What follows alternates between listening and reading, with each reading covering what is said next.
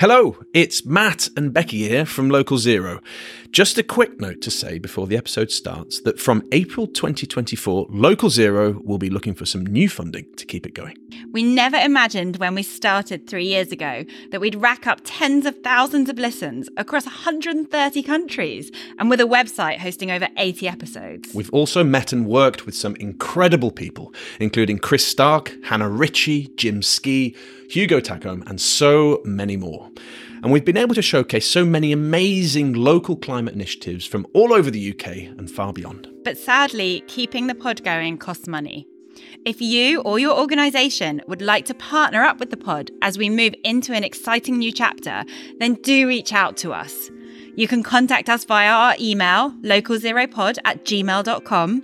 That's localzeropod at gmail.com Alternatively, you can contact us on X, formerly Twitter, at LocalZeroPod, or on LinkedIn, direct to Matt Hannon or Rebecca Ford. Finally, to help us in our quest to secure funding, we want to hear positive stories from listeners about how the pod has influenced your life and your work. And we hope to do a very special episode on this too. So please help us continue the fight against climate change and bring local climate action to doorsteps across the world. Thanks for listening. Now back to the pod. Hello and welcome to Local Zero. This is Matt Hannon. Fraser Stewart is with me too. Hello. And just to be clear, this isn't an episode of Local Zero in the usual sense, and it's fair to say it's probably one of the real energy debate enthusiasts episodes. This is one for the anoraks, for the real dedicated listeners out there. You'll have heard in a recent episode Fraser and I talking through the edited highlights of a panel discussion at the University of Edinburgh, all about the next general election and what it means for net zero and climate action. And if that's piqued your interest, what we have here is that panel discussion in full. Fair warning, it is about 90 minutes in total, so it's a long listen. The event was very ably chaired by former UK Government Energy Minister Charles Hendry, and on that panel were Professor Jan Webb, Chair in Sociology of Organisations at the University of Edinburgh. We also heard from Chris Birt, who's a director at the Joseph Rowntree Foundation, and also Guy Jefferson, the Chief Operating Officer at Scottish Power Energy Networks. But the first thing we'll hear is about 10 minutes of opening remarks, just to set the scene really, from the final panellist, the UK Government's Climate Change Committee Chief Exec, Chris Stark. Enjoy. I am now, I think, a veteran of energy and climate uh, politics and the policy debate, and uh, I've only worked in it for 13 years. Uh, I say that because uh, it feels very much like a battle. It's a sort of battle of attrition. You get the odd loss of territory. You get the, the occasional major breakthrough. But uh, we are now in a period when uh, the forces are consolidating and uh, looking at this, this metaphorical map to plan the next assault. And uh, we must not take the war analogy too far. Of course, it's not the not the time for that uh, at all. But I'll only make this point that it's a strange type of war. This uh, because the opposing force here is, is of course, the climate itself, and um, we're not going to beat that. Uh, we're just not going to beat the climate. Physics, in the end, is it always wins and it always trumps politics. So uh, tonight, I, I, I do think we should try and get into politics, actually, Charles, and I think we should try and talk about the countdown to the next UK general election and the state of play on net zero. And let me start by just getting down to brass tacks on this issue of net zero itself. Net zero is uh, not a political concept, it's a, a, concept with a very solid scientific basis. And uh, we should remember that, I think. We will keep warming the planet until we reach net zero globally, for CO2 at least. And that is very simply the point when we stop adding CO2 concentrations to our atmosphere.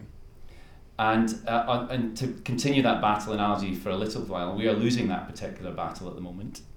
Um, this year, emissions are higher than the last, and we see, of course, with every passing year, the impact that that is now having on our climate. Uh, and that growing accumulation of carbon dioxide is not a surprise to us. Um, uh, this will be, I say with some confidence, the warmest year on record, even though we're not at the end of it yet.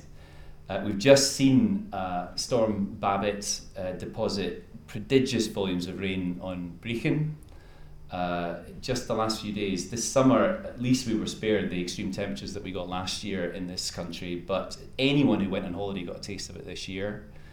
Um, wildfires ravaged Canada this year, uh, and you could go on with all these impacts. This is at 1.2 degrees centigrade of warming. And of course, this is only really the beginning of the change that we're going to see.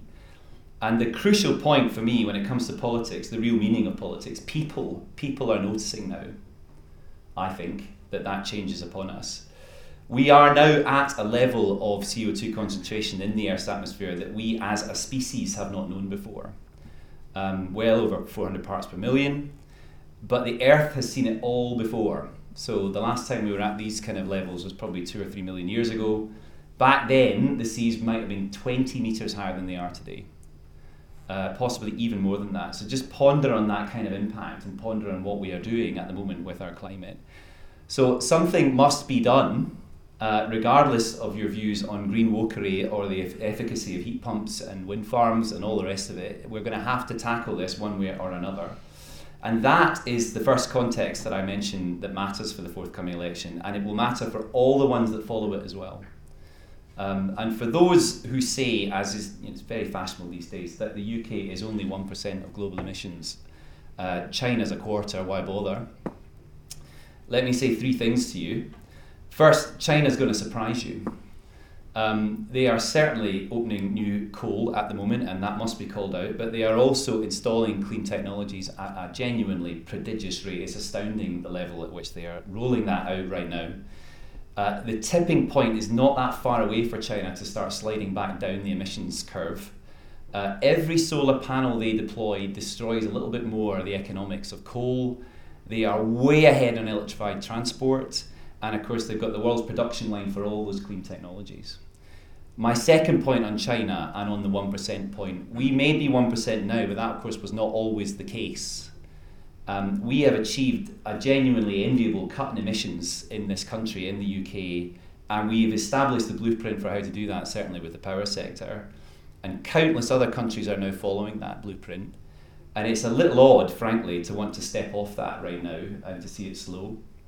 And my third point on this 1% point, which does come up a lot, we may only be 1% of global emissions, but this is the kicker. About a third of the countries in the world are around 1% of emissions or, they, or, or under.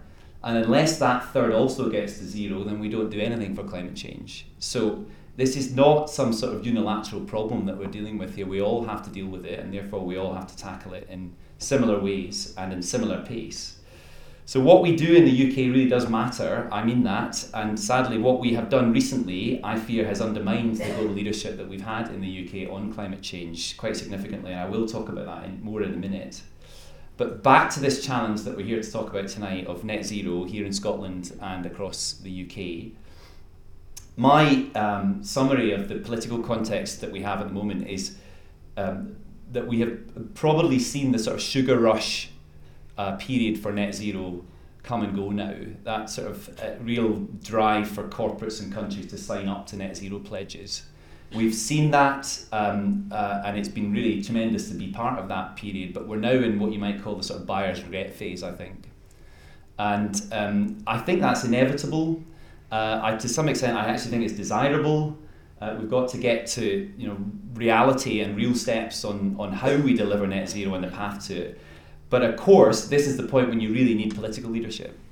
So that's the point really for this next election. We need a government that is willing to put its shoulder to the wheel on decarbonisation.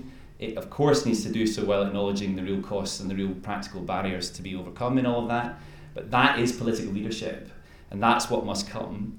And that is what we didn't get from the Prime Minister a few weeks back. So there is a very different version of Rishi Sunak's speech that he gave in Downing Street on net zero that would make those very same points, I think, but also embrace the enthusiasm that we need for that transition to happen because it's frankly it's worth it. It's worth it for the country. You will like it when you get there. That would have been a speech I think that would have carried a lot more of us along with him on some of the tougher points about the need to be pragmatic uh, in the near term. We did not get that speech. Um, and let me now turn to what he said in, in, more, spe- in, in more specifics. Um, we in my institution uh, try and act, as, as Charles says, as the independent uh, body that looks at these things. We did that with his speech. We looked at the content of that and we tried to run the numbers on that. Um, and we also wrapped into that analysis some of the other things that have happened over the summer. And some surprising results from that, perhaps. When we wrapped together his speech with the wider developments that we saw over the summer, notably including a failed offshore wind auction, um, but also some really positive stuff. We've got a major new package of support for green steel production in Wales at Port Talbot. Uh, we've got a new mandate on auto manufacturers to produce more electric vehicles that's now being implemented. When you wrap that all together with what the Prime Minister had in his speech, it's basically a score draw. So, you know, the, the impact that comes out of all that in terms of future emissions trajectory is that there's not much change at all. Um, he relaxed the consumer signal on EVs, so he moved that date from 2030 to 2035. Um, he removed, I think more importantly, the obligation that he was planning to implement on landlords outside of Scotland, of course, to make their rental properties more energy efficient for their tenants. And he shifted a bit of some of the phase out dates for fossil fuel for fossil fuel boilers. But the net effect of all that is effectively no change from where we were when we made our last assessment in June. Um, and that's to say, basically, we're still off track uh, pretty substantially. So, no worse than before is probably the best thing I can put around that. But here, let me make a distinction between policy and politics. I think that is very important. In policy terms, the Prime Minister hasn't changed much, but in politics terms, he's changed everything. And uh, he characterised net zero effectively as a, as a sort of threat to households, threat to household budgets. It's a cost to be managed, something that people you know, require protection from. And you know, that, for me, is going to narrow the politics. I mean, I think that is a mischaracterization of where we are on this, on the economics of it, certainly. Uh, that narrowing of politics is important because that will affect all the political parties.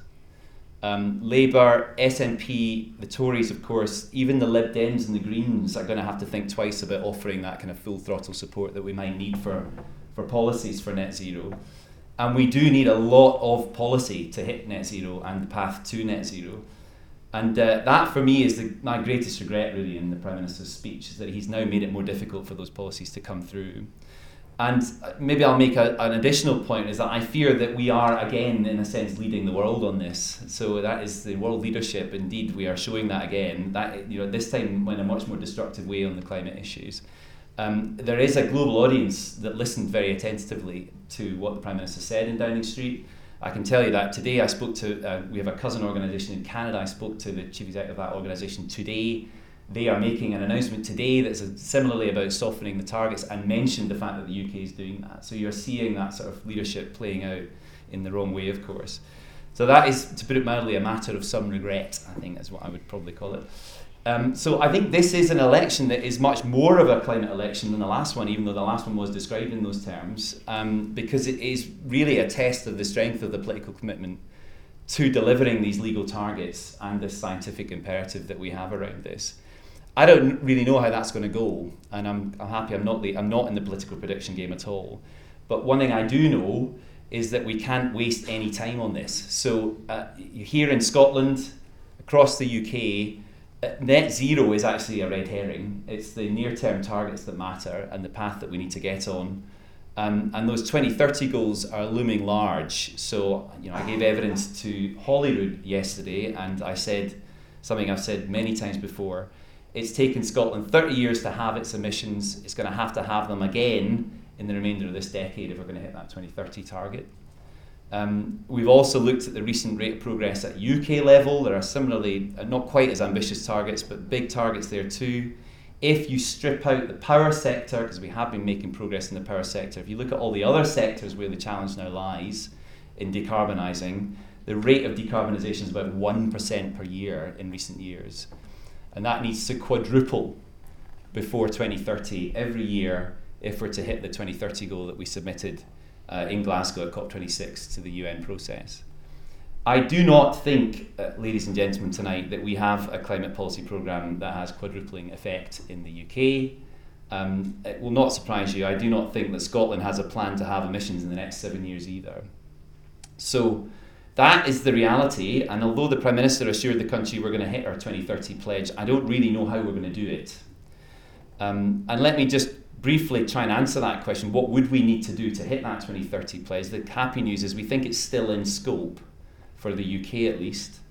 Uh, so reducing emissions by 68% was what we said we wanted to do uh, at COP26 by 2030. We would basically need some very big steps to make that happen now, but they are possible. First, we'd need existing plans to be delivered. Now, we can debate whether there are other ways to do that, but you need that. So, the existing plan that we have from this government's got to be delivered at UK level, of course. Um, it means much, much faster steps and much more ambition in most sectors, obviously. And third, the thing that we don't talk about enough, we also need contingency in there if it doesn't work. So if there is under delivery on the government's programme, that has been known before uh, in government policies, then we'll need things that can come in when things don't work as planned. What that means is more ambition to electrify transport and more quickly on that. It means more ambition to electrify industry. It means faster progress to decarbonise buildings across the UK. It means faster action on changing how we use land, lowering emissions from farming on that land. It means holding in reserve these measures to curb demand for the high carbon stuff uh, that governments are never keen to do. No meat taxes, the Prime Minister has promised, you will note. Uh, no one asked for those meat taxes, but he has promised not to implement them all the same. Um, so that's where we are if you want to hit the 2030 pledge. Um, the next government is the one that's going to face the real test on this. So whether they are willing to turn the dials up to 11 uh, in the next parliament is the key test, really. Most interesting of the manifesto pledges, I think, therefore, when you look across them, is what Labour is planning to do. We haven't seen so much from the other parties yet, but they are planning to decarbonise the power sector by 2030. That's their key pledge um, for the whole of the UK. And again, I think that is in scope. You might be surprised to hear me say that. It's in scope if we focus on the right stuff, which is not actually about building new wind farms, it's about decarbonising uh, gas in the power system, which could be done quickly. Um, that needs, though, more than just that plan in place. You've got to think about how you bring hydrogen to those places. You've got to think about carbon capture. You've got to think of those key industrial sites where all that's happening. Again, it's all doable, but it's a Herculean effort to do that in six years. So, beyond Labour's pledge, we don't know what other parties are planning. I'm pretty fascinated to see what comes. You're probably picking up. I'm also quite worried about what might come. So, let me end on a more positive note, if I can, um, which is to go back to the global story. So we have COP28 coming up in Dubai um, in just over a month's time. The curtain raiser for that uh, was uh, this week, actually. The International Energy Agency do their World Energy Outlook. They published that this week. And the big news is that things are really motoring now on the energy transition. We, we, we would like to see it happen faster, of course, but things are now happening. So the IEA now say under current policies, and that's the key thing, they are expecting a plateau in global fossil fuel use, uh, that we will have peak CO2 emissions maybe as early as this year. Um, remarkable, um, and that peak oil, gas, and coal demand well before 2030, all of them uh, actually more like 2025. That is really positive. You know, that's due to much greater energy efficiency in the energy system, of course, but it's also now due to the energy transition taking hold because of these fundamentally appealing economics of these cheap renewables based systems that we're seeing, coupled with the big shift in transport that's coming too, we are now seeing deployment of these key technologies at a mega scale, especially in places like China, but right across the world. And that is, I think, the real backdrop to this election. If you care, you don't care about climate change, you still need to talk about that. The, the thing that's going on here is much more than just a climate issue now uh, we are essentially uh, in a very divided world, admittedly, we are seeing these modern systems of energy production and use now offering more than just climate benefits, they're offering security, they're offering greater prosperity to those countries of the world that choose to develop them, as well as these climate benefits. And I think that is what matters ultimately. Uh, this is going to redraw trade flows, it's going to change geopolitics, it's going to benefit energy consumers. The key materials for those transition for that transition in things like electric vehicles and batteries are now more valuable than fossil fuels themselves. So that's you know the next part of this story. Protectionism, of course, and defending those supply chains is going to be a big feature in it. But that's got to be something that the UK's got something to say about, I think, and that's much more than just net zero. And again, I think it would be a grave error for the UK now to step off this ambitious um, plan that it's had for some time and go slow in this transition because it's the economies that decarbonise fastest that will benefit first from this transition. Matt and I were talking before just about one aspect of that, the EV transition. The production lines for EVs will be built in the next five years. If you're not one of the places that has those production lines, you will not have jobs in the automotive sector. So it is about moving quickly on some aspects of it at least. The US gets that, the EU gets that, China certainly spotted all this a long time ago. But so too, I think, have the Gulf states. This is going to be an interesting COP because they're going to confront some of these issues the, the issues of what the future looks like after we reach that peak will be front and centre in Dubai. And I think that takes me to the very final point. I promised Charles I would talk about the just transition. And I, I don't personally like that term very much. It's quite laden with you know, connotations and values.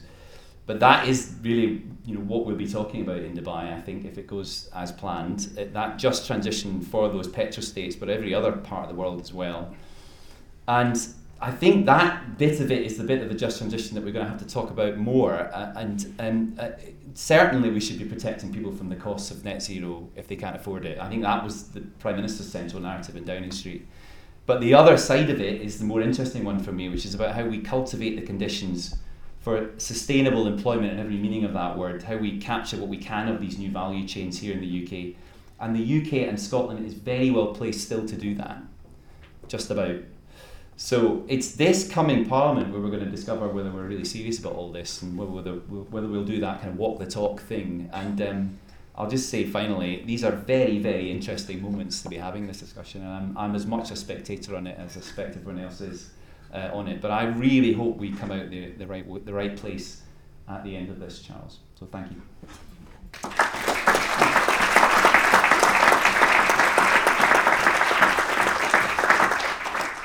Uh, Chris, thank you very much indeed. Um, you may be a spectator, but one with a very powerful voice. and I, I think that also shows the, what I was saying earlier about the importance of having the independent analysis which you bring, of being able to speak truth to power and not being required to tailor your message according to what, what government may or may not want to hear. Uh, just one pick on, on one point of that, that uh, 12 months to an election, to what extent can we have a rational debate about this as we start to get more and more frenetically into a sort of pre-election campaign period? Um, I mean, I, I, I don't know is the short answer to that. I mean, uh, there is uh, happily today we've seen uh, some quite important legislation turn into law with the energy bill um, uh, receiving royal assent. So there is still rational, sensible policy making happening and will be, and continue to happen into the next year. But this is a kind of interesting moment. I mean, I, I this isn't me predicting the end of, of this particular government, but as you get to the tail end of every parliament, you, you the, the kind of momentum built up over the prior years kind of kicks in, and that and the civil service now delivers a lot of things that just need to be done. And I think that's probably what we'll be in. The debate about it that happens in in political circles.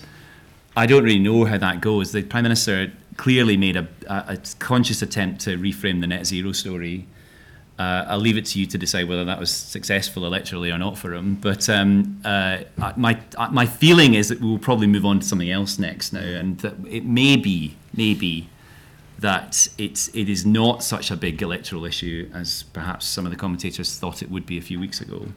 Um, we shall see. Okay. And strong evidence, I think, from Australia, maybe even Poland, of people who are not prepared to elect for people who they don't see on the right side of this debate. So that I think many of these policies end up, and the polling shows, are rather more popular than the politicians might sometimes think. Well, yeah, and I think more straightforwardly, people are just worried about climate change. So it's a hmm. slightly odd moment to tell, try and tell a different story about it. Again, I think, I think if there had been a, a slightly more optimistic version of that speech, then I, we would be having a different discussion now, wouldn't we? Okay.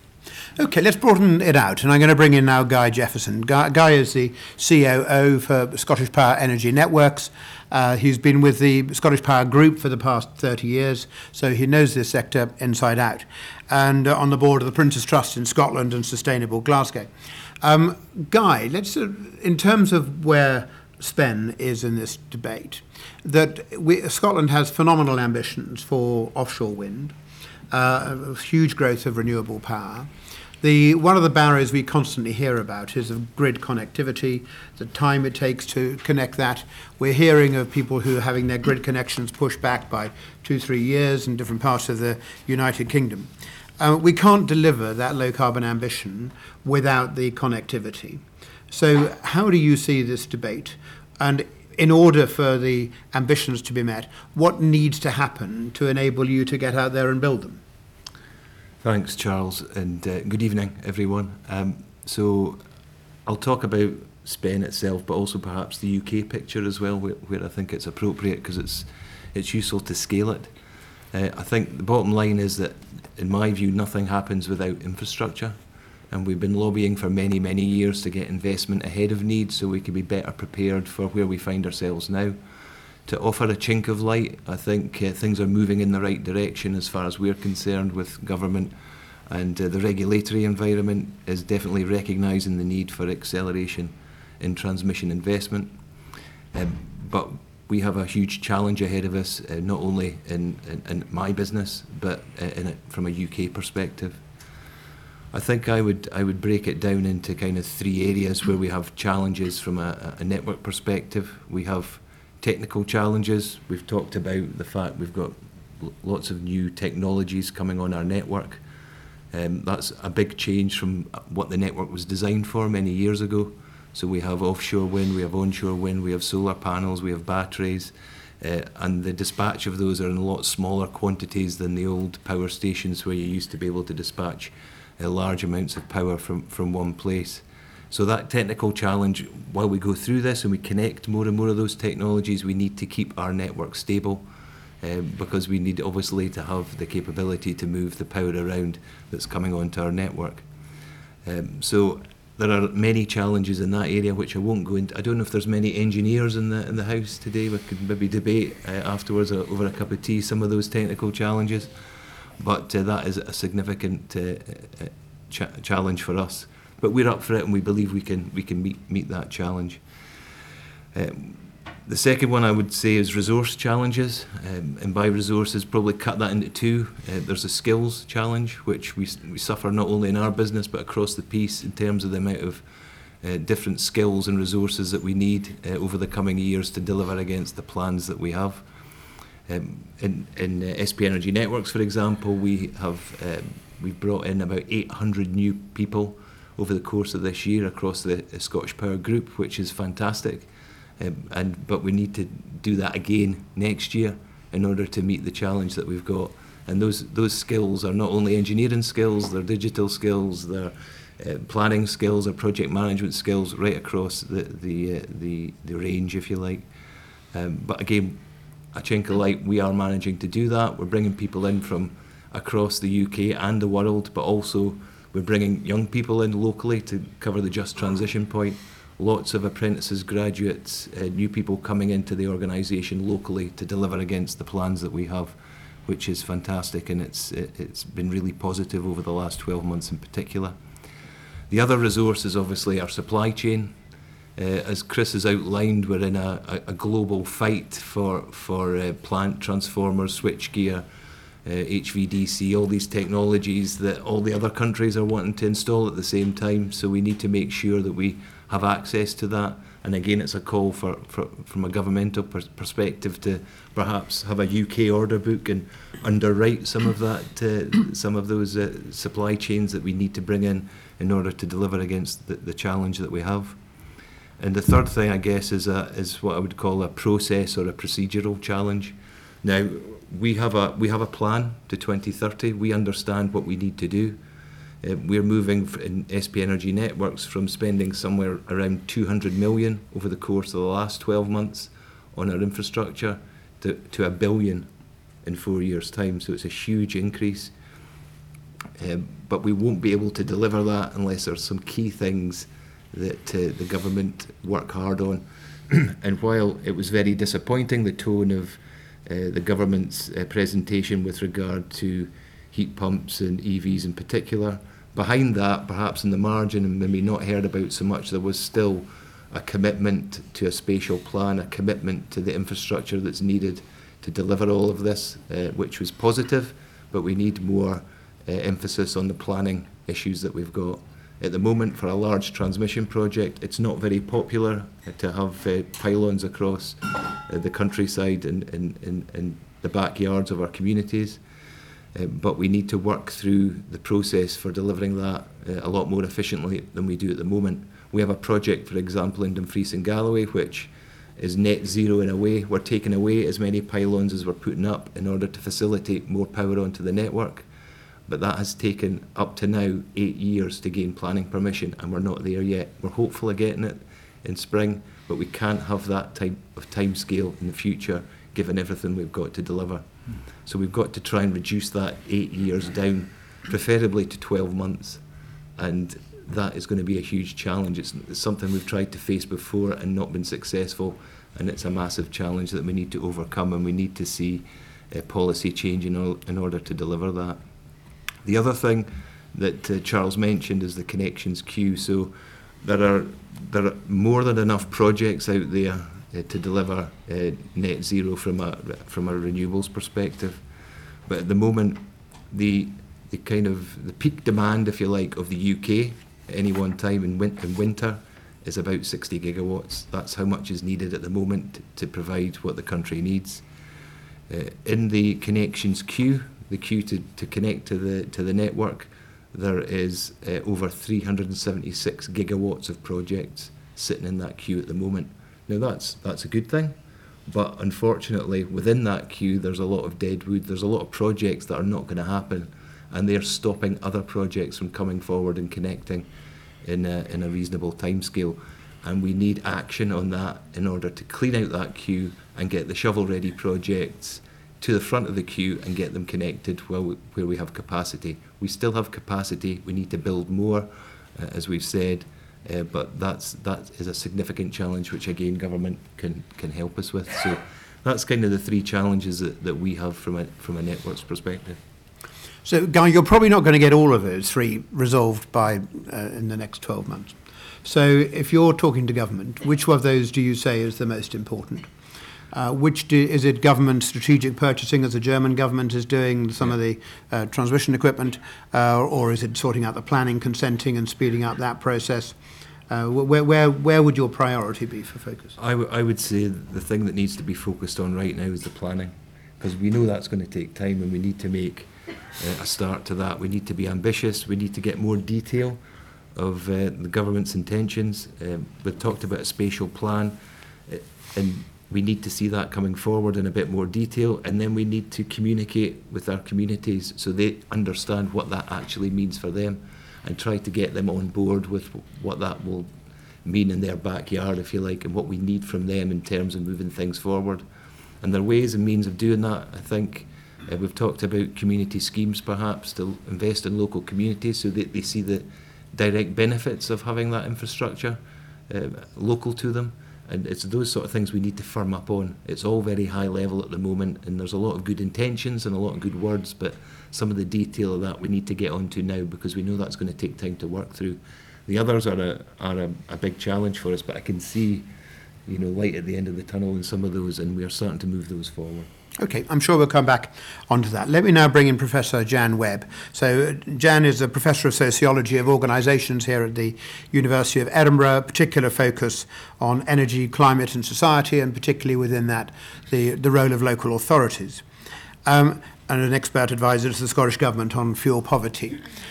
Jan, as you look at sort of local authorities, some are moving ahead of government, some are behind government. They're all moving at their own different speeds because they've got different pressures affecting them.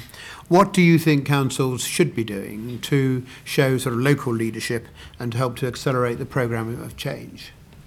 Well, uh, we know that, thank you, Charles, and, and thank you, Guy, and thank you, Chris, particularly for such a clear um, demonstration of the current position. But on local government, yes, I, I would start by saying that there is something, uh, and this is probably somewhat provocative, um, a democratic deficit in the way that we govern the UK. And I think that's part of the difficulties that our local governments are in. If you look at our European neighbours, by and large, there is more, um, shall we say, devolved powers, particularly down to local and regional government scale. And so those local governments can, in, in the Netherlands, in Germany, uh, in the Scandinavian countries, they can, by and large, have a significant part in setting their own agenda, and that enables them to be able to take on energy initiatives to work constructively and collaboratively across sectors. But in Britain, uh, our local authorities, by and large, are constrained by the framework of statutory duties and responsibilities that they face.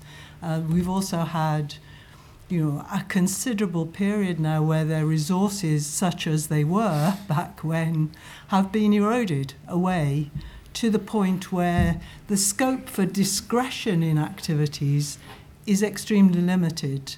Um, and, and yet, the ambition, I would say, is enormous and impressive. The ambition to be part of a UK transition to net zero to some extent, regardless of the political composition of that local or regional government, is it's, it's highly enterprising, highly ambitious, but without any real powers to act, no direct mandates over energy, no direct mandate over the local authority contribution to net zero.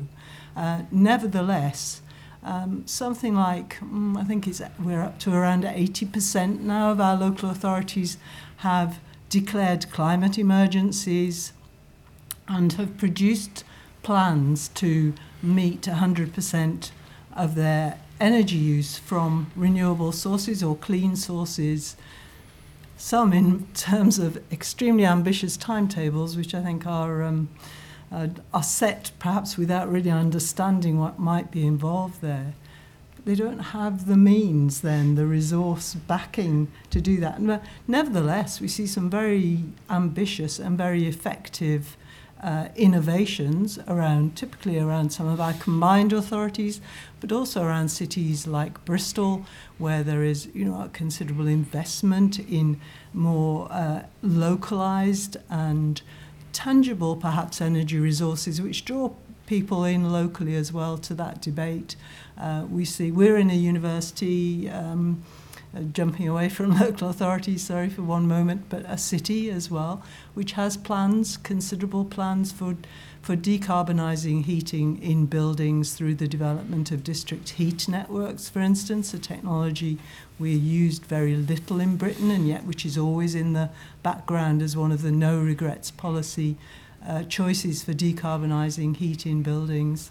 Um, and when we ask why can't they all be doing the same, well, there are differential resources uh, and that means that where also tends to mean where you have a finance team that has got the capacity to take climate change and net zero into its capital planning programs that there is more progress. So where there is more kind of, I suppose, work across those typical silos of local governments, there is often more progress. But it is very uneven. There is also, I think, a problem of trust understandably given the history of relationships between our central governments, and I would say plural there, governments and local governments. And that is not helping us in terms of creating that journey towards net zero across our different scales of government. So, do you think that sort of lack of localism is part of the reason for the problem which Guy's spoken about, the resistance on planning? Changes because uh, I remember going to Denmark and seeing small towns which had one or two wind, far, wind turbines next to them, genuinely community owned, and the people thought those are our wind turbines. We relate to them. We see them as part of our sustainable future. Uh, whereas here, people often would see the companies would make a lot of profit, the landowner makes a lot of money out of it, but the community doesn't benefit very directly. So, do you think sort of more community ownership would help to change the attitudes? I would hope so. I wouldn't. I wouldn't like to put my money on it, shall we say? But um, what we've done, by and large, in Britain so far, is develop. Uh, wind, let's talk about wind power. Develop wind turbines without necessarily any benefits to the locality. Of course, there are always examples. There are some very good examples of where there are community shares in wind turbines or in solar power. I'm a member of the Edinburgh Solar Co op, which owns some uh, solar PV on the roofs of public buildings. Um, so, you know, there are examples where you've got that community stake, where there is interest. I know there is also considerable outright opposition, or there has been. Uh, I heard Lord Deben just a couple of weeks ago speak about his own area in the south of England uh, and his sense that the understanding on the ground in different parts of Britain is shifting among the local population such that there is more willingness to engage with planning consents and with an understanding of the need to plan for that kind of infrastructure that Guy has been talking about and then to proceed at pace with it. And it, deeply disappointing if we can't do that and, and deeply worrying, of course. Right. So, yes, we need, but we need constructive, coherent, and uh, a good consensus ac- across the political spectrum to enable that. Okay, thank you very much. I'm going to move on now to Chris Birt. Chris is the Associate Director for Scotland for the Joseph Rowntree Foundation, and in that role, he is working with partners in government and other not for profit groups and elsewhere uh, to tackle issues of fuel, particularly of poverty and fuel poverty across Scotland. Uh, he previously worked in government in the, uh, as head of the First Minister's Policy and Delivery Unit, so he's seen it from both inside and out. Um, Chris, there's a huge continuing anxiety about people being able to pay their bills. Clearly, the government stepped in to try and help deal with some of the uh, enormous elements of that last year, but people are still struggling day by day, and as we go into winter, a big issue once again.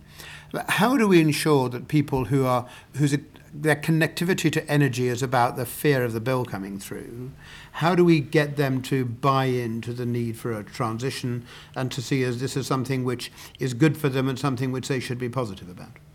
Um, you, you did say to steer away from politics, Charles, but I'm going to march right over that. I, I think I, I, I, didn't want you to feel obliged to be political, but should you choose to be, that's entirely. We need fewer statements like the Prime Minister's a couple of weeks ago because frankly, for a government to stand on the steps of Downing Street or any steps and to say, oh, we need to take a step back on our climate ambitions because people are struggling to get by.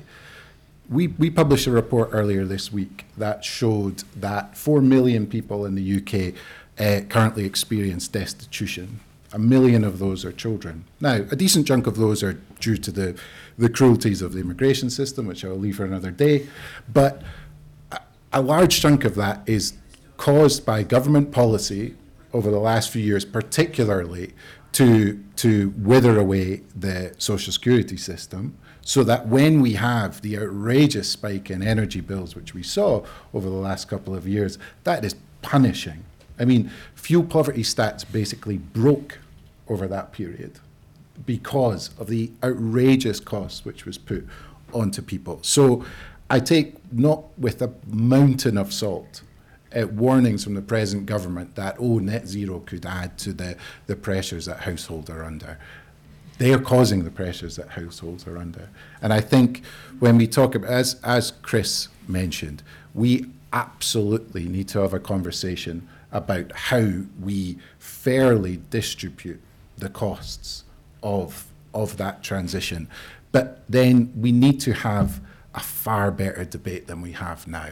There is no inevitability about how energy costs fall onto households. There is no inevitability about how we design a transport system which at the minute favours individual use of cars over you know, accessible and affordable public transport. We, we, we are in a transition phase which we must have, the, the very survival. Every time people like Chris speak about these things, I get shiver. I've got a five year old at home Look at the way the world is changing around us. The climate, as Chris says, is coming for us. We have to change. So let's assume that that change is coming. That we have to. We have to be positive and hopeful. We can do that in a way which also addresses the structural inequalities which caused those things. Why would people with little at the moment be concerned about a transition to net zero? Because all the transitions we've seen in modern history have tended to be on the backs of the people who have least. We saw in deindustrialization in the UK, where there was we, we were these changes were happening within our society, but rather than looking at how you could support communities through that period, we just hit the accelerator and we pay for that today. We have lowering life expectancy within the UK, one of the wealthiest countries in the world, because we have piled transitions in our society on the backs of those with the least. That is not inevitable. Governments can make different decisions. We can make a decision to lower our emissions and give ourselves a livable planet, and we can make decisions to change the ways in which our economy and our societies operate so that we do not pile the pressure onto families who can least afford it. So that if the, one of the ways in which we can help both with bills and with sustainability is by doing more energy efficiency. Uh, so looking at a particularly Scottish perspective, given the, the title of our discussion, are we seeing enough progress on energy efficiency in Scotland? What more can be done to accelerate that work if, if you think it needs to be accelerated? Well, I, I think there's a variety of ways. And, and again, these aren't, we, we shouldn't silo our thinking on these things. So we, we need more social housing in Scotland. We, we, we are at the, the, I think, in the foothills of a housing emergency, which, and it starts in this city. We need more affordable social housing. We hear from families all the time who have moved into new, energy efficient, warm, cheap housing, which ticks both of those boxes. But we know we, I think that the Scottish Government are a wee bit stuck on the heat and buildings transition. And I think partly that is because it's big and it's difficult. Partly that's due to restrictions on their budget. And I think this, again, is where we need to have these grown up discussions about this transition. We need to prioritize spend. At the minute, I think we do too much general support to people. We should be targeting that support at those who need it the most. And frankly, those households who are going to have to bear this cost at some stage, um, they will they will they will do it anyway and they can afford it and we need to stop creating invented pressures on households who are going to face a bit of a cost in change but who can afford it the private rented sector is probably some of the worst isn't it so I mean, you've seen a lot of investment in the uh, council owned housing stock to try and improve their energy efficiency and then uh, the owner occupiers have followed suit in some to some extent but a lot of the private rented sector I would have thought remained some of the most challenging. Yeah, I'd say so. And the, the private rented sector causes poverty in Scotland. As I say, I, I, one of the big solutions to that is to increase supply of social housing. I think the, the private rented sector is being asked at the minute to do something that it's not designed to do. Mm-hmm. People who are extremely vulnerable to price rises are in the private rented sector where they, where they shouldn't be. And I, I mean, I, to be honest, I take some, I do take it with a bit of a pinch of salt. But you know, private landlords who will now face additional costs to bring their, their properties up to um, up to a better energy efficient standard. The idea that that can be passed on to all tenants in all scenarios is, is one that we cannot accept. Very good. Okay, so we've had four really challenging and uh, interesting, inspiring opening contributions. And I'm going to open it up to, to you in, in the room. Uh, we have uh, two roving mics. We've got Alex uh, currently at the back and Rachel here at the front. Uh, please wait, and I'll identify people. Please wait till the microphone comes to you. We are recording the session at the moment for a podcast called Local Hero. Uh, Local Zero, apologies. uh, Local Zero make a very good movie as well. Uh, um, and uh, so if you don't want your comments to be recorded, please say so at the start of your question and then it will be uh, switched off for that period. So can I see some hands, please, for people with some questions? So let's start. Uh, so, uh, Alex, you're at the back. Let's start uh, right at the back there, and then we'll take them in two. So lady at the back there, and then two rows in front. Thanks. Uh, my name's Sarah. I work for SSEN Transmission, um, the the co-pilot to to, to Guy's business. Um, so I want to know what are the policies that you would want to see in manifestos for next year if I pushed you to pick just one um, and that you could get cross party support on, what would it be? And uh, if you were to pick one for individual parties that was like really out there and you could push an individual party, what would it be? Very good. And then two, two rows in front. Hi, Camilla Thompson, School of Engineering here at Edinburgh. Um, I'm not actually going to ask a technical question. um, it, it, I hope it, it's a little bit more about. Um, so I'm really interested in the idea that I understand um, from speaking to my colleagues that um, there are people who, particularly in Scotland, who live in fuel poverty whilst also living adjacent to a considerable renewable resource. Um, and potentially suffering some of the um, downsides of having lots of that construction happening locally and, and transmission.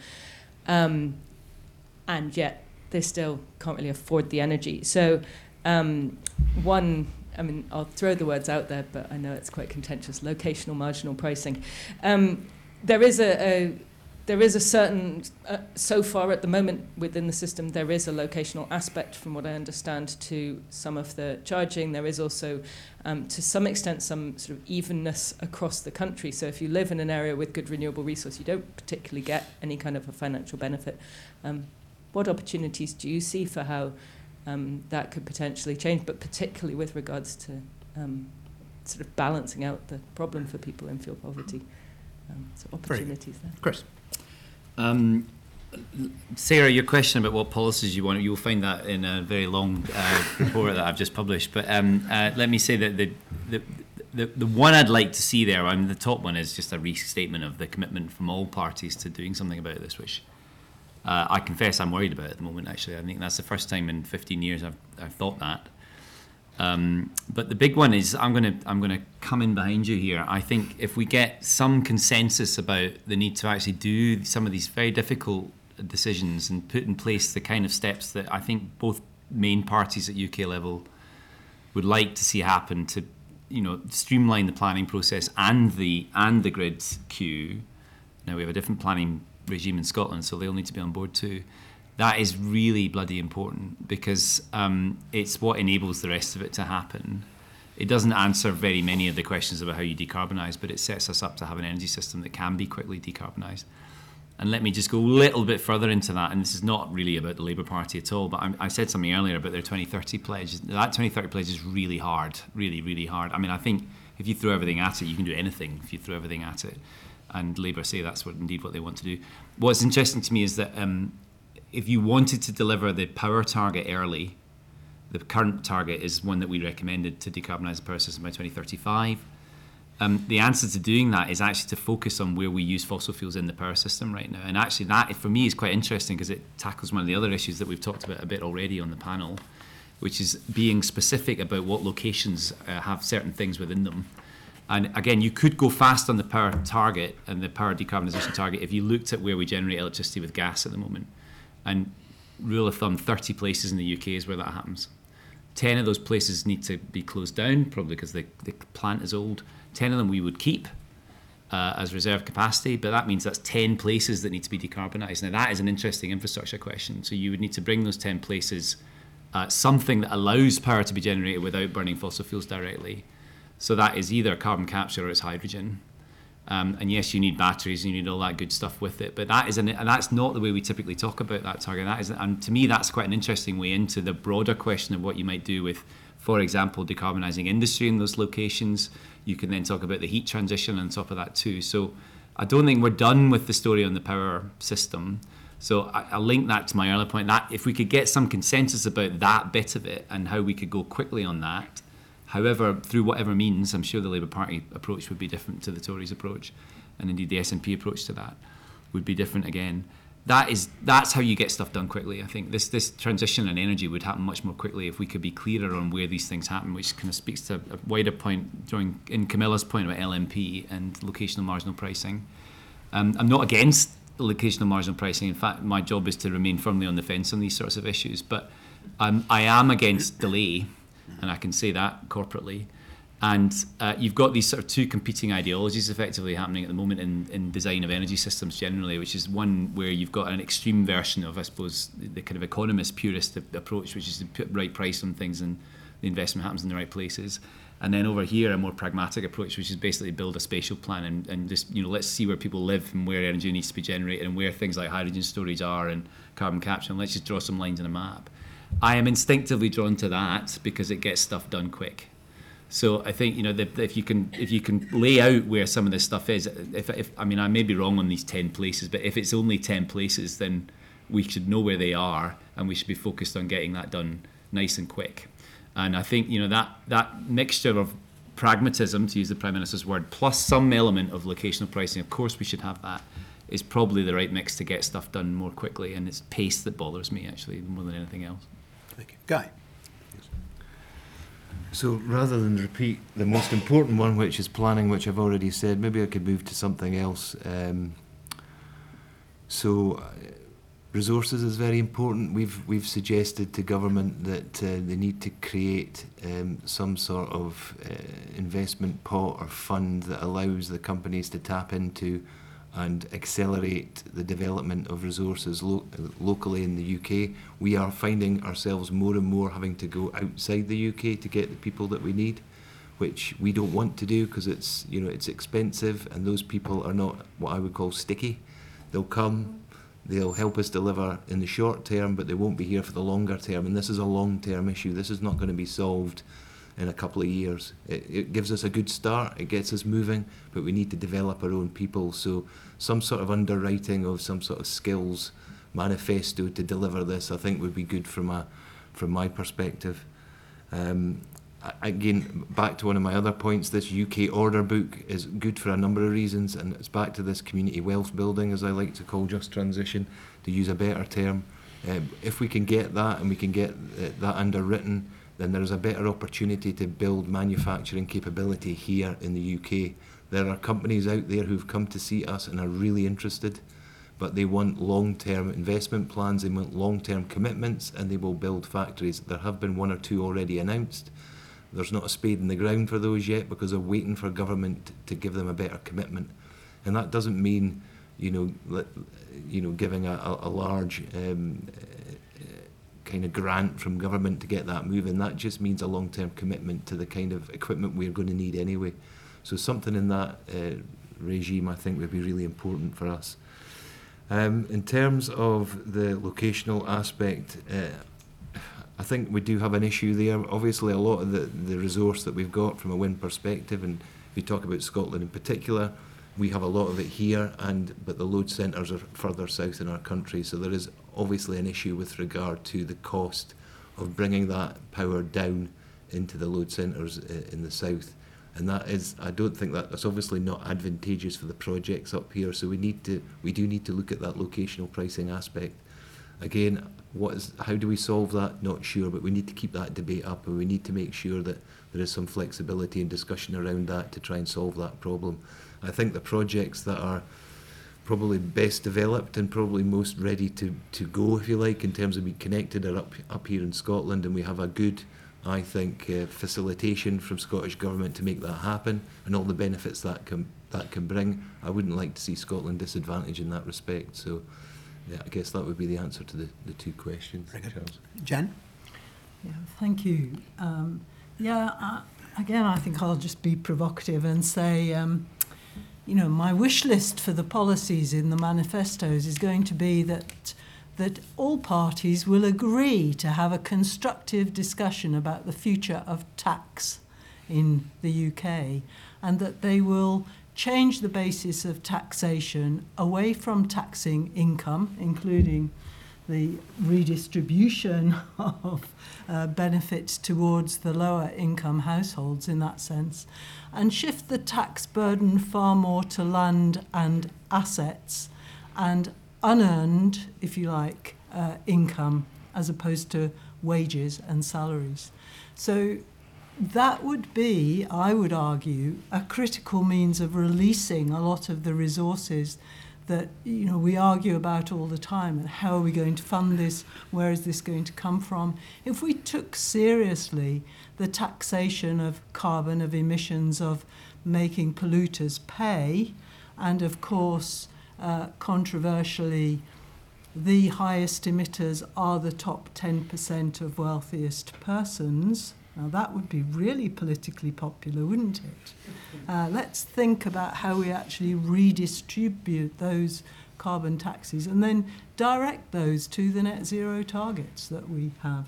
Uh, and uh, on the, alongside that, I would probably have a a clear net zero mandate for local authorities so that it solves some of those local resource questions, bringing in local knowledge and commitment and local skills. Um, And uh, you know, there's there's scope for serious heating buildings action. Ac- again, across party lines, one would hope there is no dispute there about the need to get back into accelerating on heat planning and implementation. Yeah. Um, LMP, I'm, I agree with what you said. I think there's all sorts of pitfalls. So, uh, I was going to be cheeky and dodge your question and say this is far too complicated for one thing. Um, but I mean, ultimately, I think some of the stuff which comes back to the uh, slightly dangerous political rhetoric around um, the impact of on, on low-income people of, of net zero is because people at the moment are trying to get by on incredibly low incomes. So what uh, bad actors can do is prey on those fears, and that's that that we see that across politics, whether it's immigration or or or poverty. And I do think there is something fundamental in the UK that we have such a weak social security system that if anybody trips over, you know, if people people separate from their partners, get ill, etc., um, you just get chucked down a hole. And so then the idea of oh, we need you to contribute to this massive global problem that's an existential threat is quite a difficult conversation to have with people. So giving people a bit of security would would be really important. And then the next sort of one A, B, C, D, E. So it comes back to the second question of we, we need to slightly get ourselves out of the, the constraints of the world as we see it just now. You know, if with the, resources that we have in Scotland, that we have such a high concentration of rural fuel poverty, eh, just how can that be acceptable? I, I don't get it. We have the technology, we have the ability to you know, we used to just have, I mean, and I'm going to talk about energy here in a room full of people who know a million things more than me, so please don't throw anything. But, you know, we used to have big power stations and we'd have to get that energy elsewhere. Big power stations that were often also built b- beside low income um, communities, I should say. Um, surely we have the brains between us to, to manage that cost more effectively. And I think it comes back to what Charles was saying about how can communities be more involved? How can we redistribute the? I mean, Scotland's concentration of land is sickening. It, these are things we can and should change, and I think starting it. Don't get me wrong, that feels a long way from the political debate we're having just now. I appreciate, but we need to get on that train. Very good. Okay, let's see some more questions, please. Uh, let, let, we've got 15 minutes left, so if we can keep the questions uh, brief and we can keep the answers brief as well, then we can get through as many people as possible. So let's start here down at the front. Uh, so Matt and Ian. Thank you, Charles. Uh, Matt Hannon, Strathclyde Business School. Uh, panel, fantastic uh, discussion there. I wanted to pick up on the point I think Guy raised about consent versus speed and pace, which kind of, I guess, pervaded through much of what we heard. How do we settle these two issues? We, to use the old proverb, if you want to go fast, go alone. If you want to go far, go with others. Um, we need to we need to have a clear plan on this quite quickly. We need to go far in terms of decarbonisation, but we need to go quickly. Chris, you made that point very eloquently indeed. So, any ideas from the panel about how we might uh, uh, square that circle in the next manifesto? Thank you.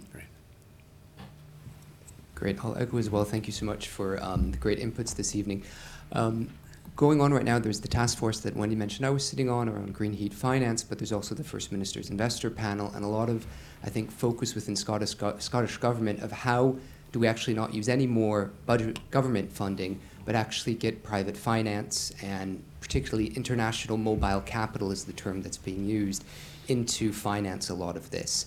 And I think historically we've seen that they've been very good at financing the old model, which very much based on incumbents and high credit ratings, and that's the way to access um, uh, lower cost finance. But I still think there's a big question of how does this, and Chris taking your term, match up with this need for more kind of the fair cost and fair sharing of benefits around the, the transition and and you know that's a really tough question. You guys have the answer. You make the task force job a lot easier. Um, so a few insights on that would be would be helpful. Okay, Guy, on uh, one or both questions. So, in terms of pace and consenting, I, one very simple example, again, um, uh, don't want to talk politics, but we need to take the politics out of the process. So there are steps in there that we could take out, and we've done some good work, I think, with the Energy Consents Unit under the auspices of NPF4 here in Scotland. Uh, I use the example of the, the previous um, scheme that I talked about down in Dumfries and Galloway. Uh, the planning professionals um, deemed that that, uh, that um, planning consent should go ahead. Uh, and it was flipped into the political arena, and the councillors decided they wanted to push it into the to, to a public inquiry, based on well, not based on what the planning officials had advised them, who are the experts, and that has cost us an extra year in terms of the the, the process, and we're going to probably end up with exactly the same scheme as we had before. So there are steps that I think can be taken out quite easily and it would shorten the shorten the process and you would end up with a good scheme to move forward with. I'm not talking about any of the community consultation, we need to make sure that we're doing that and doing it efficiently. Uh, but there are steps you can take out, I think, now that uh, and, and the uh, that doesn't need a change in policy necessarily. We can do it now, but it just needs a bit of bravery uh, from a political point of view. Okay, Jen. I can give a simple example, a small example relative to the amount of private capital that we certainly need to bring into the picture.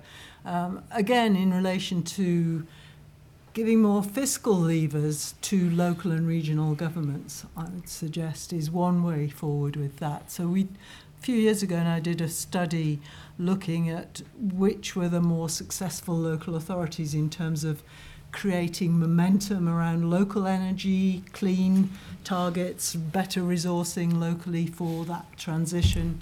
Um, and we found basically that those local authorities in Britain, now we were still in the European Union then, those local authorities in Britain who had uh, awards from the ELENA programme, the European Local Energy Assistance Programme, and another associated technical assistance programme we had a combined, I've got my notes here, so I'm going to cheat and read them. We had a combined 23 million euros, not a huge amount, from ELENA technical assistance grants. But that alone led to something like 859 million euros in investments in local energy systems in Britain and that is a 1 to 37 investment ratio. So, in the reports and briefings that we've given around that, we've argued that investing in technical assistance to every local authority in Britain would enable a considerable leverage factor. Now, not all of that would be private capital, of course, but it would build the momentum for more private capital to invest. And one would hope that that kind of step makes a lot of sense, is very good value for public money. Chris Birt. Um, it's complicated. I, I obviously, you know, I, I spend a lot of my time sort of advocating and um, campaigning on trying to solve poverty, which again is is not necessarily a kind of easy silver bullet type um, issue. But I mean, one of the things around the consent thing is we I do think, I mean, as Chris has said, like people are getting worried about climate change, and at the minute we have a lot of the a lot of the data and insight into individuals is not very democratically held. It's held within the or, the organisations and institutions that hold power, and I do think that's part of the way. If we can start to um, get more data on what the public are thinking, what the public are worrying about out into the world, because these are the things that start to impact on decision makers. And I think, like as an organisation like JRF, we have broadened our, our strategy to talk about people and planet flourishing, because I think it's important that we, it's not just the organisations within the climate movement, plus large organizations like energy providers and energy networks to be to be having this discussion. It needs to be broader and to get i think to start to once you move into the political sphere to make that a more sensible discussion than it is now. Because we still see I see decisions all the time. You, you know for example the the council tax freeze that the Scottish government have just announced that's supposed to be helping people who are struggling to pay their bills. It doesn't It just doesn't. It's nonsense. And I think we, again, starting to use data and arguments to cut through that. But importantly, too, is, and I think this is this is a tension, and we, we have it within the poverty sphere as well. It is important not to be too fatalistic because that's natural human reaction. It is, is to remember the negative, to think, oh, we're doomed. Yeah, we are. I mean, you know, Scotland, we're famous for that. Come on. Um, so I do think having having that more positive story to talk about. I mean, it starts with having a livable planet, but also the way in which we can change our energy networks, change how we travel, change how we consume things in a in a positive way. And I think we can get getting the balance between rightly having people worried about it, but also seeing a future which is better than the one that we've got just now. And Chris. Uh, I'll be very quick because I know we want to get on to the questions, but I'm going to disagree with you, uh, Guy, if I can. I, I, think we need to get the politics back into it, big time. like I think that's the issue. It's that um, we've slightly lost the enthusiasm to do all this stuff um, because we're not seeing that enthusiastic leadership from politicians. We've, may, we've maybe never seen it, actually, if I'm honest. And um, that, for me, is the, the key thing. It also answers the question of where the finance will come to because they, they we know from long history that the, the key to getting finance into anything is that the, the investor community sees that there is a certain goal and that, that they're not going to bugger about with it. So you know that that that idea of there being a, a, worthwhile thing here is what I think I'm interested in. I'm going to say something you might find surprising. I think that they, it's okay for that not to just be about net zero. I think that's the other bit of this that we've been in a slightly weird period where net zero has been the thing um, and uh, of course, I'm pleased about that. But um, uh, you know, there's lots of other reasons to do the things that get you to net zero, and in my view, they're probably more motivating to do that. So, I would like to see it return to being an enthusiastic, optimistic discussion. And I know I'm starry-eyed about some of this, but that is where a lot of the progress will be made. And the, the kind of simple answer to the question, how do you deal with the consent questions? Just get going on it. Like do something. Um, and I feel we've slightly gummed up ourselves, and I'm no doubt part of the problem in, in, these slightly technocratic discussions about all the many ways in which we are planning to do a thing rather than actually doing it. And um, I, I, read something recently because I live in Glasgow. Charles and I were talking about Glasgow earlier, and I think a lot about what the Victorians might have done about it. Um, and uh, there's a particular project I like in Glasgow because sometimes we go out and visit Loch Katrine, and uh, Loch Katrine's an amazing sort of mega project that the Victorians just decided to do that takes a dammed up a lock and takes this fresh water. It drops. I think. I think the figure is half an inch a mile. Uh, through just sheer gravity it takes the fresh water to Glasgow. That was basically to deal with a cholera problem in Glasgow at the time because we needed Glasgow to make stuff. And I don't think the Victorians would have blinked at this net zero transition. I think it's because it's not like it's that difficult. You know, there's, it's just a lot of stuff needs done, and the quicker we get around and do it, the better.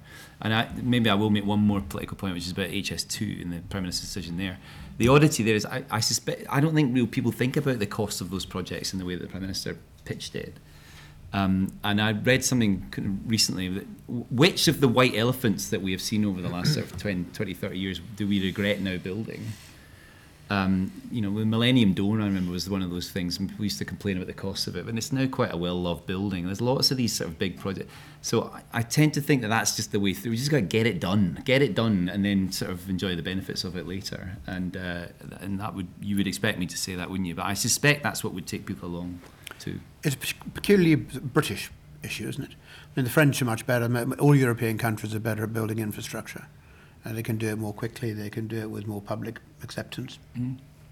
I thought you were going to use the Edinburgh trams as your example. Yeah, but that's a really good example. That's a very good example of one of those white elephant projects, isn't it? Now, who yeah. would say now that they don't quite like the Edinburgh trams? You know? And that's the point. Is the sunk cost of that? No doubt it was too high. Okay. And I don't want net zero to be too high, but the, but the point is that we don't regret them once they're built, and um, uh, there's a lot of that for net zero. Okay. Uh, we're not going to get you all in, I'm afraid, but we'll take uh, in the front here and then by the aisle a little bit further back. Thank you. Um, Susan Murray from the David Hume Institute. So a big plug for our event on Monday in the Business School. We've got Professor Jan Bevington, who used to be a Scottish Government advisor. Um, so I will declare I used to work for the Sustainable Development Commission, and I'm really interested in data and evidence. And I think, Chris, you've been relentless at advocating for this and, and really work really good at staying objective.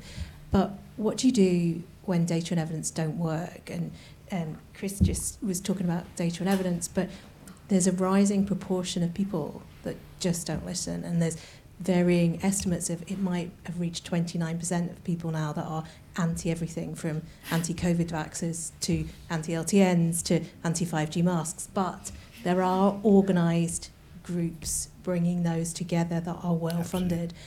And could they play a part in the next election bigger than any of the things we've talked about tonight and be a threat to the agenda? And then with the beard a little bit further back. No, uh, a bit further. Thank you very much. Uh, my name's Nick uh, Nick Lyth. Uh, speaking as um, an Edinburgh pensioner, I really want the panel to please tell me who to vote for. Chris Stark has clearly nailed his colours to the mast, mast with Get It Done, who sounds like Boris Johnson with a Scottish accent. Um, but but uh, who do I vote for? That's the question. Very good. And then Let, us include the gentleman in the t-shirt and the beard further, four rows, three, four rows back. Um, bit further forward, Alex. Yeah. Uh, Chris Holsworth, School of Geosciences. Um, we're talking about meeting the net zero targets. I want to maybe as the last question just ask the thing that I find maddening about a lot of this stuff, you know, wind, CO2 storage, hydrogen storage, we have a significant chunk of Europe's potential for these things. So actually, beyond just meeting our own targets, it's the economic opportunity of a generation. And my question is, how do we make sure that we really capture that opportunity and the benefits that come from that in maybe the way that the Norwegians have with oil and gas, in the way that I think we have not lived to that potential for oil and gas. Um, so maybe a bit beyond net zero to finish. Very good. Okay, Jan. Uh, who to vote for?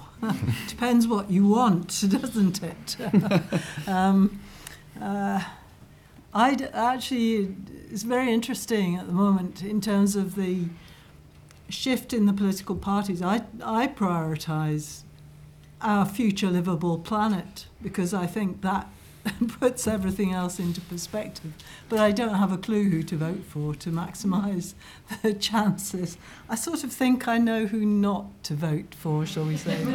Naming no names, of course.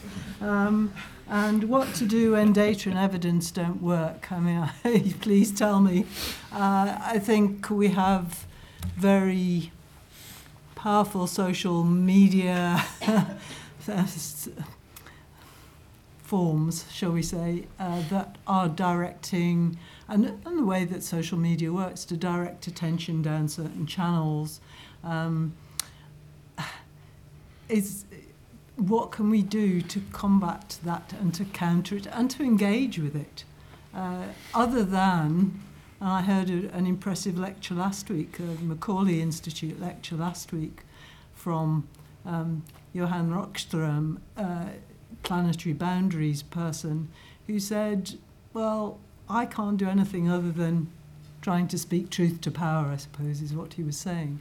And I feel that very strongly. We all, all of us, need to consider very carefully where is where is the evidence here and what where does the balance of evidence lie massively i'm afraid towards the fact that we are facing serious risk to our future planetary life support systems. And do we really want to just pass that down the line and, and focus on the next um, bit of shopping you can get? I hope not, really. And uh, what was the other one? Oh, yes, the um, eco- how to capture the economic opportunity. Well, I would, I would say that we need political leaders there who will explain and keep on explaining and stand behind that economic opportunity and make sure that their policy and their political leadership is aligned around that. You know, these are such big questions. Chris Birt. Um, I mean, it's interesting. The first question and the second question are obviously linked because, I mean, a, a large part of of I think what's happening with you know, whether you call it conspiracy or whatever, is that people think their politicians are a bit crap. So you just think, Nothing well, new there, actually. Well, indeed, but I do think it's that as people have been able to get messages, more messages out into the world, then these things can can take off a bit. I mean, I like it's a, it's a slight tangent, but I mean the UK is ripe for a democratic reform. The electoral, the first past the post electoral system, i i is bizarre, and you can see that in America as well. That allows, you know, it's polari- polarization within two main parties that I think is deeply, deeply unhealthy. Um, but I, I do think we need to, and you know what, there are sh- green shoots of this in Scotland of communities taking more of a, an interest and role in running, owning things, running their land. I think like these things start from the grassroots, and I, you know, frankly, sometimes I do despair a bit at how governments operate at the moment, and then I go and spend a bit of time in a local community trying to change things there, and think, well, I'm going to put my energy into doing that, and hope that that flourishes. But I, I do think fundamentally we, we do need democratic reform in the country. Chris. Um, let me deal with uh, a kind of few of these. Really, I mean, who do you vote for, Nick? Uh, whatever you, whoever you want, but make sure you do vote uh, because that's the main thing. Really, it will send a very important message about some of the things that Jan uh, has talked about, and we don't really get, get many opportunities to do that directly. So, I read a brilliant piece about, and I won't name any names here, just the sheer extent to which the, the current Westminster bubble is vibes based uh, and it is basically about vibes. You know, like you know, this thing here is what everyone thinks. Let's run towards it, and uh, there's so much of that. And uh, you would be surprised, Guy will not be, but you'd be surprised how much in energy policy is, is determined by thoroughly agreeable lunches. Um, and uh, the, uh, the the only way you get to kind of stick things back in the ground is with a you know a clear clear election result. So we'll see where that goes, won't we? Um, uh, the economic opportunities, I, I'm going to say something again slightly counter to it. I mean, I accept entirely that Scotland does indeed have, and Britain has indeed, these enormous resources to store carbon. And indeed, it could well be a hub globally for doing that if we can get that stuff right. But actually, what I'd quite like is, is every single thing I read from government, and I read a lot of stuff from government. I'm happily not in it anymore, so I read it all as a consumer of it I'm tired of world leading things. I'd quite like to just get back to basic competence. Actually, that would be a more that would be that would be where I would focus, and then get on to the world leading stuff after that. Because we miss entirely the fact the rest of the world is already leading on most of the things that we claim to be future leaders on. So.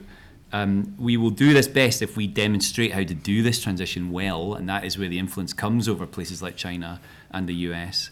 Uh, so that's that. And then I'm going to end on the final point. This point about anti-data and anti-analysis is indeed something that I come up against a lot.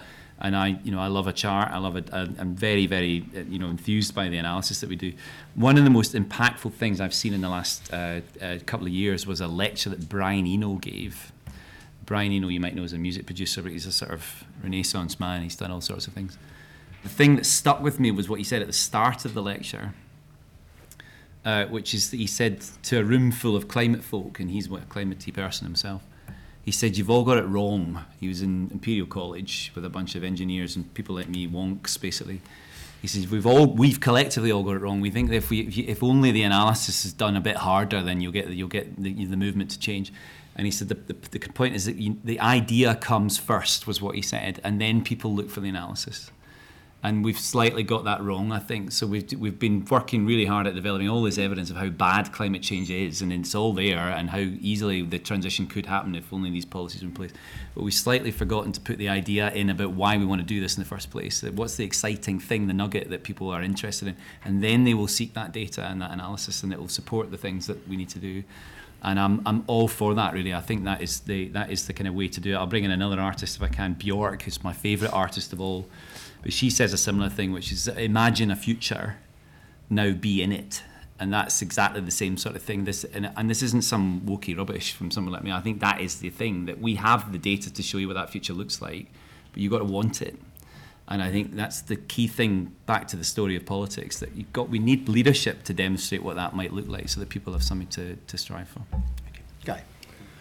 I won't go near the who to vote for. Uh, but uh, I guess the one I would comment on is the economic opportunity, absolutely. Um, so we're a regulated business, so as part of our commitment in that regulatory license is that we need to commit to doing uh, local investment and keeping some of that um, value, if you like, in, in the country. I would also use the example, and I'm not saying it's perfect, but as part of ScotWind and the licenses that were bought as part of ScotWind, the companies who, who were successful had to give some commitment to local investment, investment in this country. That's fine, but we need to make sure we keep working together with the government to make sure that's not at any cost. We've got, they've got to work with us in, in order for us to put in, a, as I've said before, a manufacturing capability in this country or in the UK that allows that to be done efficiently. So ultimately, the cost isn't excessive. Uh, but there are ways of doing it, I think. And again, having said take the politics out of one process, I think widely, widely, we do need to engage um, the politicians in that sort of activity, and that will allow us, hopefully, to have more of that wealth locally here in the UK. Okay, look, I'm afraid our time is up, and I'm sorry to those of you who had your hands up and didn't get your questions uh, called. Uh, the, our panellists will be around afterwards, so do come and join them and have a, ask them, chat to them over a glass of wine. Uh, that I think has been a really fascinating hour and a half, and hugely grateful to the Business School for hosting it, the BIEE, to, and also to particularly to our panellists. Just a couple of conclusions that you were saying, Chris, about the way you think energy policy sometimes is made. I think part of the problem is that people haven't thought energy policy mattered, mm. and there wasn't really an interest in the top of government about energy. So I left office 11 years ago, and there have been 23 energy ministers since. Uh, so that, that's including all levels of energy ministers. And that the idea that you get sensible policy when people last a few months um, is for the birds. So, um, I, okay, clearly I would have loved to have done it for another 11 years, but that opportunity wasn't there. Um, the, uh, in terms of our manifesto ideas which have come out of it, so we've decided, I think, that we need to reform planning, we need to reform tax, we need to reform local government, reform land, land ownership, reform social security, reform the electrical, ele- sorry, electoral system, ban incompetence um, and then get going and be more Victorian. I think so. Uh, Seems very reasonable. so, for the those involved in the political parties who are here, that is your your job, and you've got 12 months. But to our, our panel, to, to Chris, to Guy, to Jan, to Chris, please show them your huge appreciation.